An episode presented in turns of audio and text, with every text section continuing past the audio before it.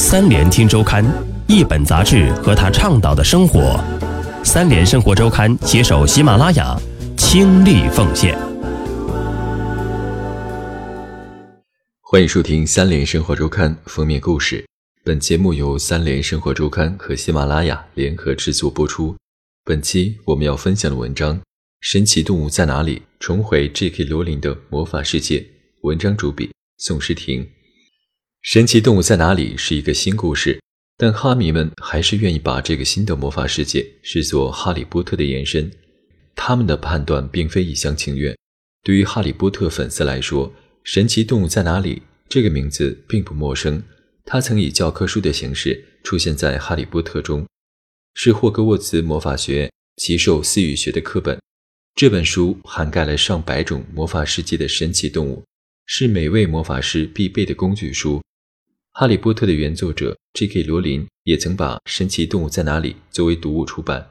全书只有五十四页，与其说是一本书，不如说是一本罗列神奇动物名录的小册子。《哈利波特》曾是华纳影业最赚钱的大 IP。八部电影总票房七十八亿美元，除第三部之外，其他七部作品的票房成绩都挤进了影史前五十位。电影完结后，华纳一直希望再与 J.K. 罗琳合作，续写《哈利波特》的辉煌。在所有《哈利波特》的周边素材中，华纳选中了《神奇动物在哪里》这本小册子。J.K. 罗琳说：“当制片厂告诉我他们想把《神奇动物在哪里》拍成电影时，我很激动，而且。”那时，我的脑子里已经对整个故事情节的发展有了一个布局。我知道纽特·斯卡曼德的故事一定得由我来写，因为我太了解他了。我是不二人选。J.K. 罗琳口中的纽特·斯卡曼德，就是电影《神奇动物在哪里》的主人公，一位满世界寻找、研究神奇动物的英国魔法师。他就是《神奇动物在哪里》这本教科书的作者。与宏大的《哈利波特》原著相比，《神奇动物在哪里》的五十四页原著几乎在剧情上没有任何贡献，J.K. 罗琳不得不从头开始亲自创作剧本。这种体验对于指导过四部《哈利波特》电影的导演大卫·叶茨来说也是全新的。以前是把已经写出来的内容变成剧本，但现在我们直接让罗琳去写剧本。之前是一个二手的体验，现在是一手的。作为导演，我能够从头参与创造这个世界，这种感觉让我非常激动。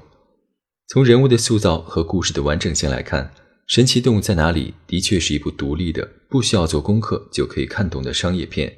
但考虑到《哈利波特》粉丝的感情和大 IP 的票房号召力，J.K. 罗琳和大卫·叶茨还是联手在电影中埋下了很多与《哈利波特》相关的彩蛋。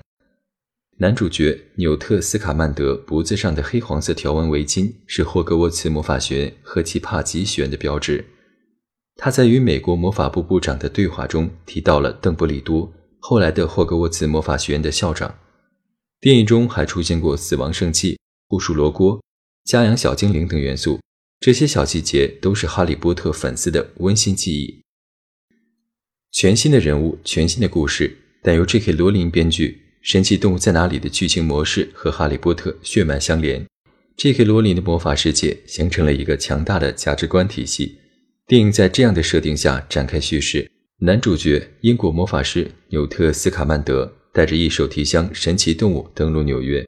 在美国，魔法世界与普通人的世界完全隔离，反魔法组织塞勒姆致力于煽动舆论，铲除魔法和魔法师，而黑暗势力的入侵正让魔法世界处于暴露于众的危险中。纽特意外走失的神奇动物让他与麻瓜。也就是美国魔法世界对不懂魔法的普通人的称呼——雅各布结识，同时也被美国魔法部的蒂娜逮个正着。蒂娜在勉为其难中将纽特和雅各布带进了自己的生活圈。蒂娜美丽的妹妹奎尼顺理成章成了三人的同盟，在后来对抗黑魔法师格林德沃和保护神奇动物中，四人齐心协力，发挥了不可忽视的作用。《哈利波特》是 J.K. 罗琳创作的关于英国魔法师的故事。而神奇动物在哪里的时空背景是一九二六年的纽约。上世纪二十年代，美国有个浪漫的名字——爵士时代。在菲茨杰拉德的代表作《了不起的盖茨比》中，爵士时代被描绘成一个不惜一切享乐、疯狂追求富华和刺激的迷茫时代。这个一战后的空虚时代，成就过很多伟大的作家，也诞生了火车、汽车、无线电等影响世界发展进程的发明创造。人们的生活方式正在经历巨大的变革，种种文化和理念上的差异，将二十年代的美国魔法界与九十年代的英国魔法界区分开来。而不同的身份背景，也让男主角的纽约行成了一次冒险之旅。大卫·叶茨说：“罗琳很聪明。”他犀利地设定了英美魔法界的不同，并用细节去填充和推进。这是一次全新的挑战，全新的世界。接下来几部电影会有更多和哈利波特相关联的地方。我相信这电影会带大家回到当年那个看哈利波特的美好时代。